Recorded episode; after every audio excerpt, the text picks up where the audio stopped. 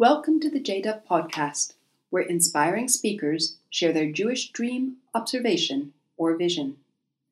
I'm Shoshana Boyd Gelfand, founder of JDOV, and our guest today is Beth Finger, founder of Jewish Without Walls, affectionately known as JWOW, Without Walls.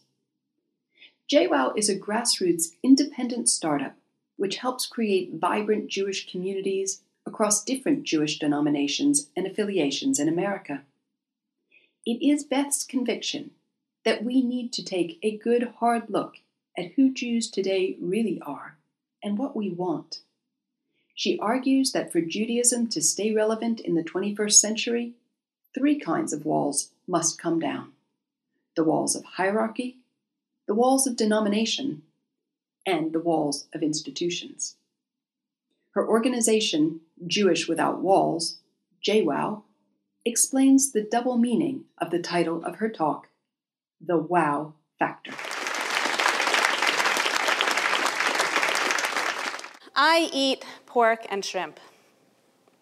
On Friday nights, I light Shabbat candles, say the Kiddush and Motzi with my family, but Saturday is like any other day. Last spring, I won an award from UJA Federation of New York for my volunteer work in the Jewish community. I attend synagogue three days a year unless there's a special occasion. However, I maintain my synagogue membership at $2,700 a year because I think it's important for my community to have a synagogue. I send my kids to the Schechter School of Long Island. I don't believe in God. I read Hebrew, but I don't understand it. I care about Israel. I've dedicated my life to the Jewish community. I am not alone in having a complex relationship with Judaism and how I've chosen to live a meaningful Jewish life. Unfortunately, we know all too well that the majority of Jews who don't fit into traditional molds are opting out of the Jewish community. Intermarried, atheists, LGBT, those who can't afford the high cost of synagogue membership, Israeli Americans, empty nesters, these are just some of the groups that don't feel that they belong in the established Jewish community. That's why we've seen the exponential rise in emergent Jewish communities, those that exist outside of and independent of established institutions. And this exciting new movement is offering options to fill the enormous and multivaried needs and interests of the Jewish people like me, and maybe you, and definitely people whom you know. You know, in every other aspect of our lives, we have lots of options. Just think of Starbucks. But somehow, when it comes part to being part of the Jewish community, it's either join a synagogue or you're out of luck. In fact, at any given time, only 35% of American Jews belong to a synagogue. And according to the recently released uh, New York Jewish Community Study of 2011, the fastest rising segment of the community were those who chose non denominational or non religious, and that number jumped from 15% to 37% of New York Jews in only the last 10 years. More and more Jews are choosing to opt out. But mind you, these same people, they still want Jewish friends for themselves and definitely for their children. They enjoy celebrating Jewish holidays and traditions, food and culture, and they crave community.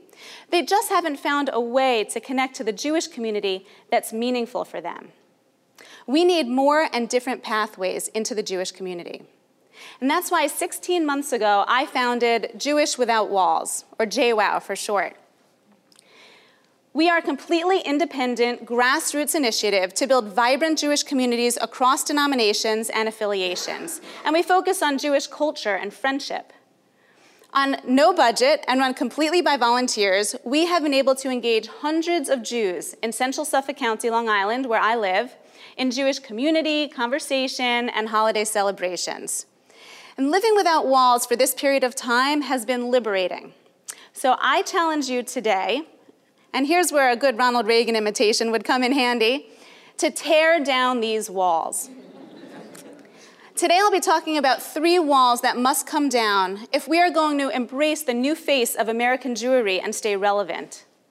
It's time to take a good look at who Jews today really are and what we want. First, the wall of hierarchy. I once had a disagreement with the board of my synagogue and went to a board meeting.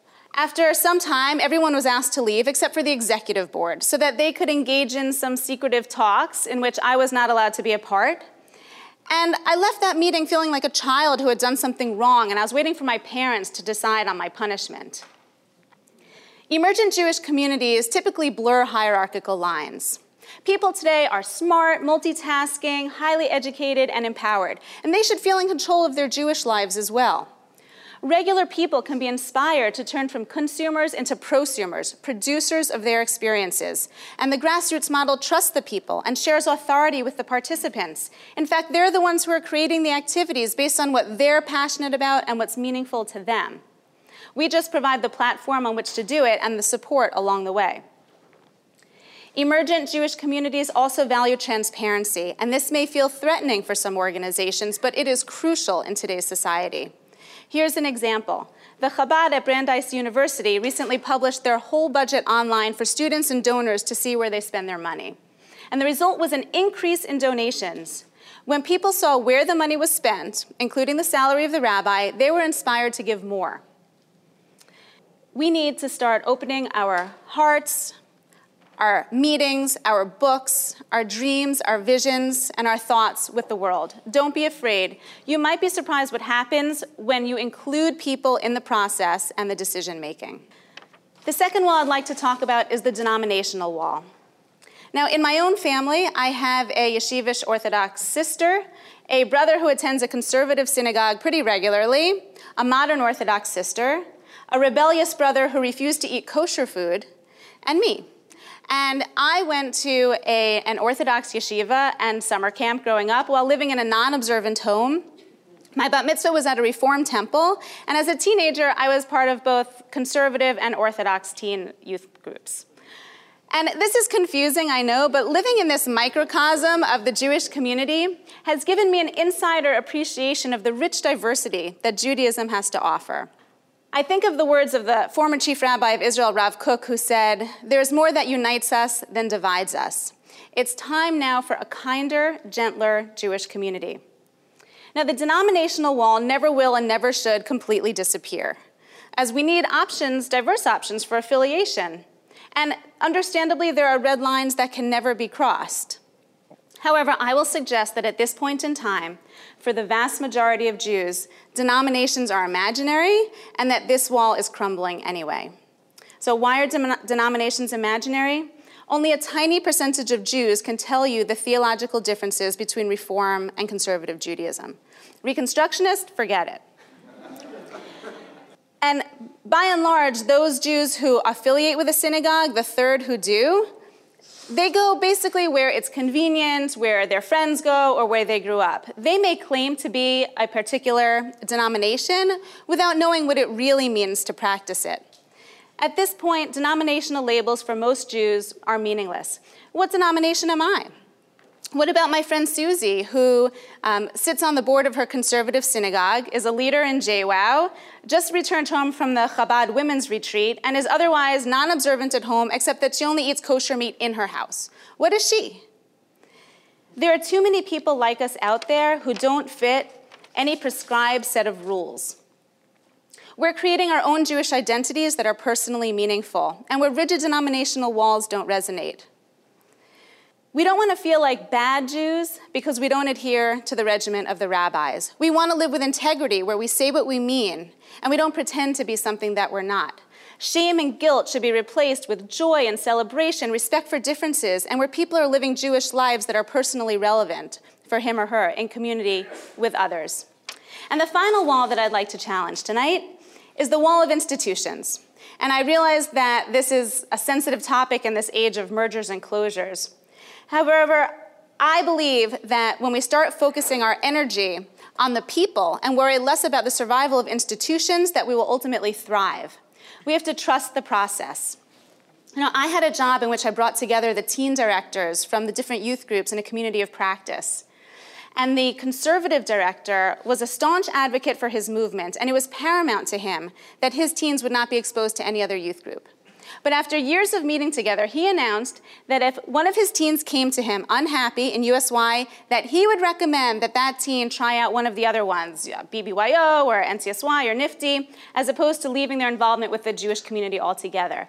And this was a moment of triumph for us that he had come so far that he could put the needs of the teen above that of his organization. The first rule of social work is to meet the client where they're at. If we're going to forge meaningful relationships between people and Judaism and compelling Jewish communities, we have to take the time to get to know them. And then together, take them on their Jewish journey and make it as easy and as accessible as possible for them. Let us remove the stumbling blocks. Now, meeting them where they're at might mean literally going outside the walls of your institution into public places.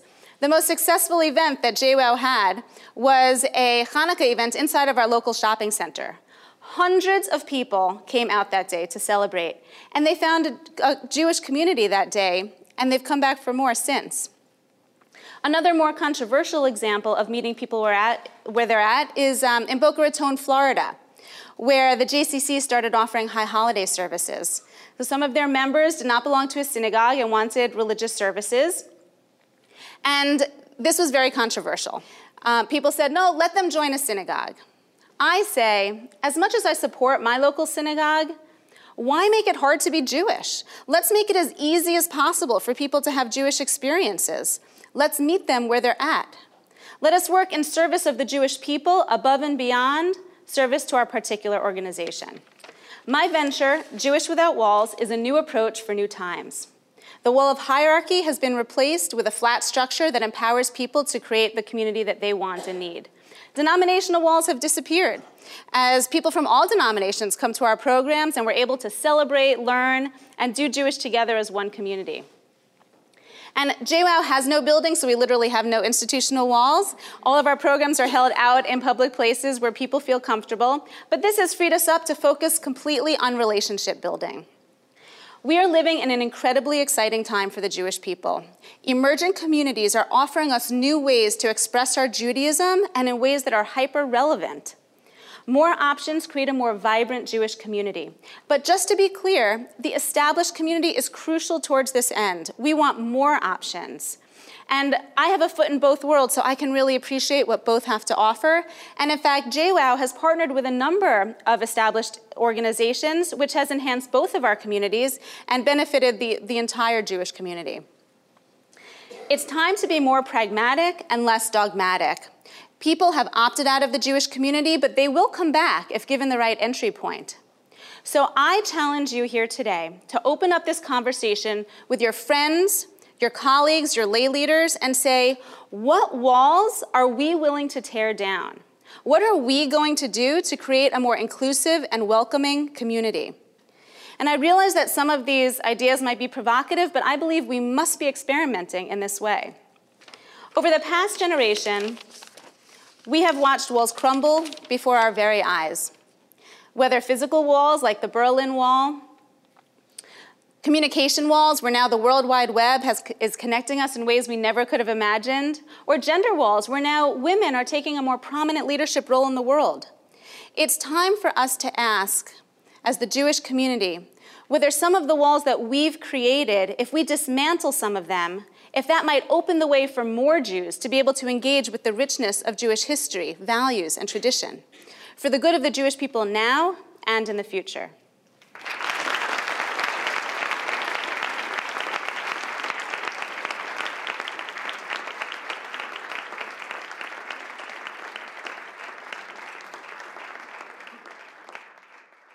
Thank you for listening to this JDOV podcast. We hope you've enjoyed it.